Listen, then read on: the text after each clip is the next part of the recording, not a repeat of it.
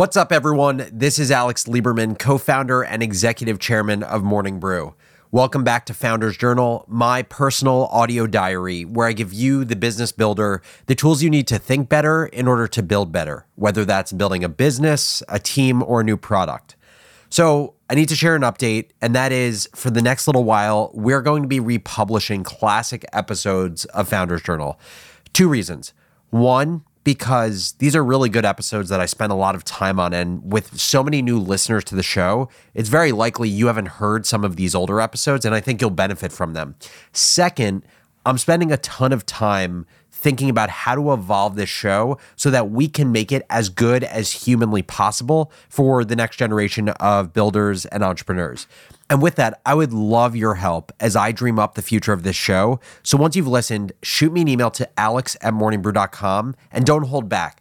Any feedback, recommendations, ideas, I want to hear it all and I want to have it help me inform where this show is going. That's the update. Now, time for the episode. In today's classic episode, originally published on February 3rd, 2021, I present things you should consider before working with a friend or a family member. Let's hop into it.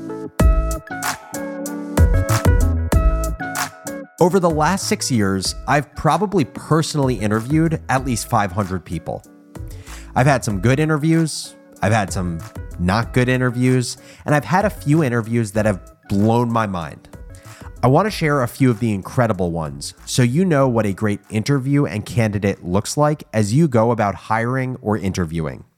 The first story is about our current managing editor at Morning Brew, who at the time we hired as our second writer ever.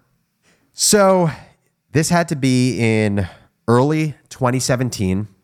We had three people on our team. We had my co founder, Austin, we had myself, and we had our first writer. And our first writer was working probably 13 hours a day. So we needed more capacity and support for our writer. And so we were looking for a second writer.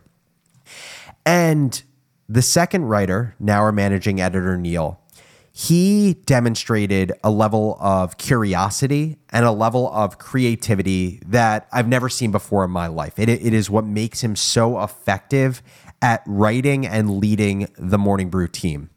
And one of the best ways that he stood out in the interview process was by showing us how curious and capable he was versus telling us.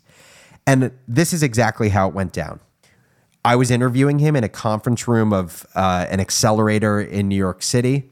And I'm going to be honest with you, up until this point, I didn't know how I felt about him as a candidate. He didn't seem super excited he didn't have a lot of variance in his tone, so I couldn't tell if he was really happy to be talking to us or not. But I asked him a simple question that changed everything. I said, What are you really passionate about outside of writing and outside of Morning Brew? And he goes, US history. I studied history in college and I just love thinking about and studying our past. And so I said to him, Okay, I want you to teach me something about US history. For the next 45 minutes of the conversation, Neil broke down the Battle of Gettysburg better than any textbook could have. And to me, this was awesome for two reasons. One is I love learning and I now knew more about Battle of Gettysburg than I ever had in my life. But two, Neil proved to me through his own experience and his own acquisition of knowledge that he had gone further down the rabbit hole on the Battle of Gettysburg than 99.9% of society. And what that told me was in the context of Morning Brew in our role, Neil is going to be someone who, if he takes interest in this role, is going to go deeper than anyone else can. So while the context was different, US history, the Battle of Gettysburg, it showed his way of thinking and it showed that he's not like 99% of other people who they say they are curious, they say they go down the rabbit hole, but only go, say, 10% below the surface. He goes all the way down. The second lesson that I learned from Neil is I said to him, we need someone who's creative, we need someone who's witty, and we need someone who's thoughtful. How are you those things? And rather than Neil just saying to me that, you know, I've always been a creative person, I did creative writing in school, or I, you know, am considered the wittiest person in my friend group, he actually shared a video with us. Call your friends, save the date my parents gave me a nice surprise son, it's time. We're gonna get you circumcised. And the video he shared with us was this YouTube video that had been uploaded a few years prior to him interviewing for The Brew. And it was an a cappella group that he was part of at the University of Maryland when he where he went to school. And the a cappella group was singing a song for an audience. The song was called Chop It Off, and the song was about circumcision. Neil was not only a singer in the a cappella group, but he had produced the lyrics to the song.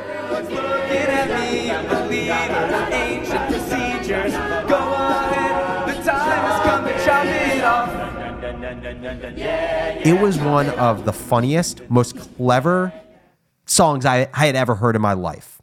And so from that point on, after seeing this video of Neil producing Chop It Off and him knowing more about the Battle of Gettysburg than most people could ever imagine their life, I knew he was the person for the role. So the lessons from our experience with Neil was make sure people show you rather than tell you just how intellectually curious they are, and also make them show you examples of how they've applied the technical skills you need for the role in practice or in life. After the break, I want to give you the story behind how we hired the voice behind Morning Brew's Twitter account. So, quick break.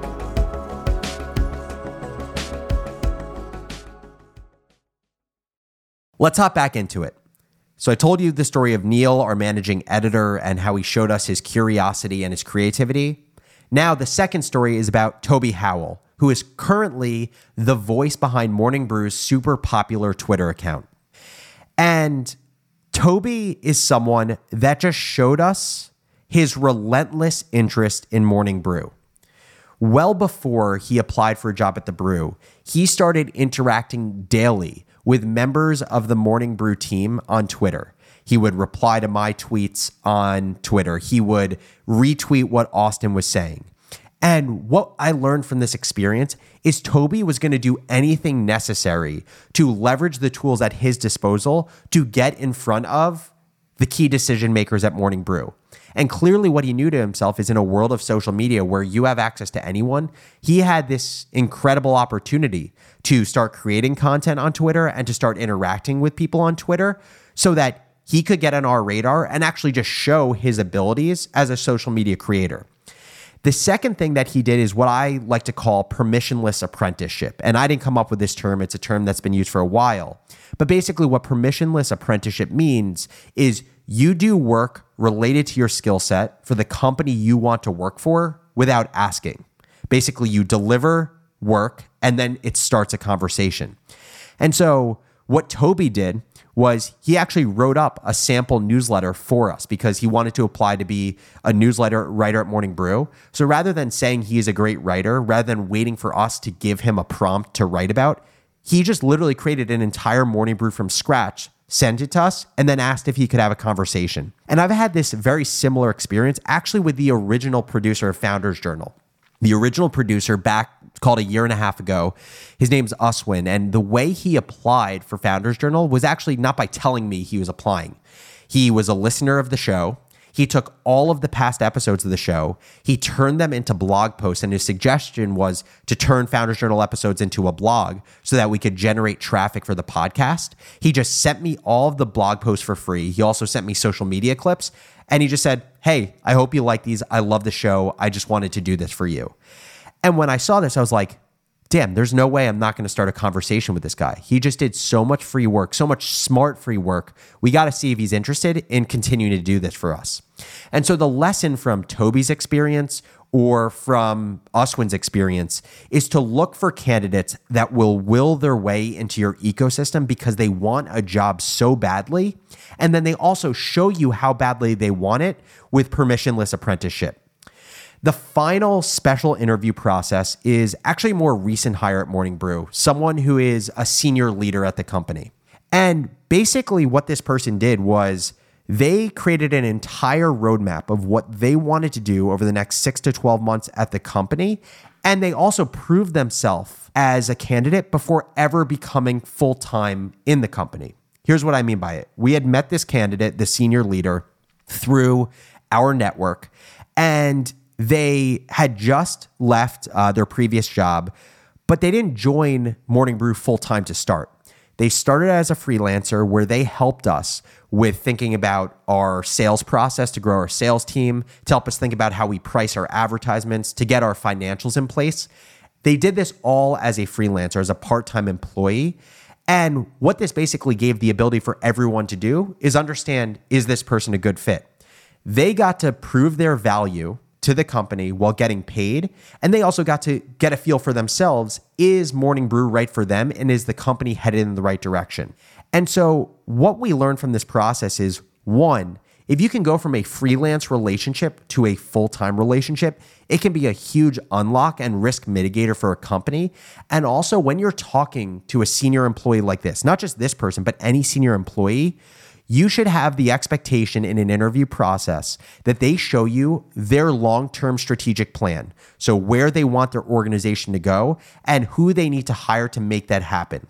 It's not going to be perfect because they're not spending all day in the company yet. But the number one thing for senior leaders is to set a strategic vision and know how they're going to execute on that vision with people. If they can't do that, you're going to be in trouble. And so these are three interview processes in more than 500 interviews that have absolutely blown me away and taught me a few key lessons of what to look for in candidates. First, look for people who show versus tell their curiosity and skill set. Second, look for people who will their way into your ecosystem and practice permissionless apprenticeship. Third, there is a ton of value in working with someone in a freelance capacity first before hiring them full time if you can pull it off. And fourth, if you're hiring a senior person, it is a must that they walk you through their initial long term plan and hiring roadmap thoughts in the interview process. Now, I'd love to hear from you. For managers listening to this episode, what is an incredible interview that stands out to you? And why does it stand out? For non managers, what is an interview process that you feel like you've crushed in your career? And what about it made it such a killer experience for you? Send an email to alex at morningbrew.com or DM me on Twitter at businessbarista with your thoughts.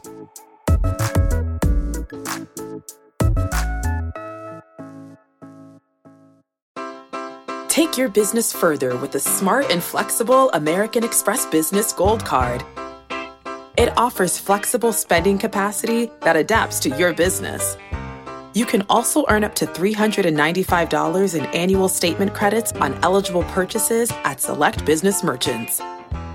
That's the powerful backing of American Express. Terms apply. Learn more at americanexpress.com slash business gold card.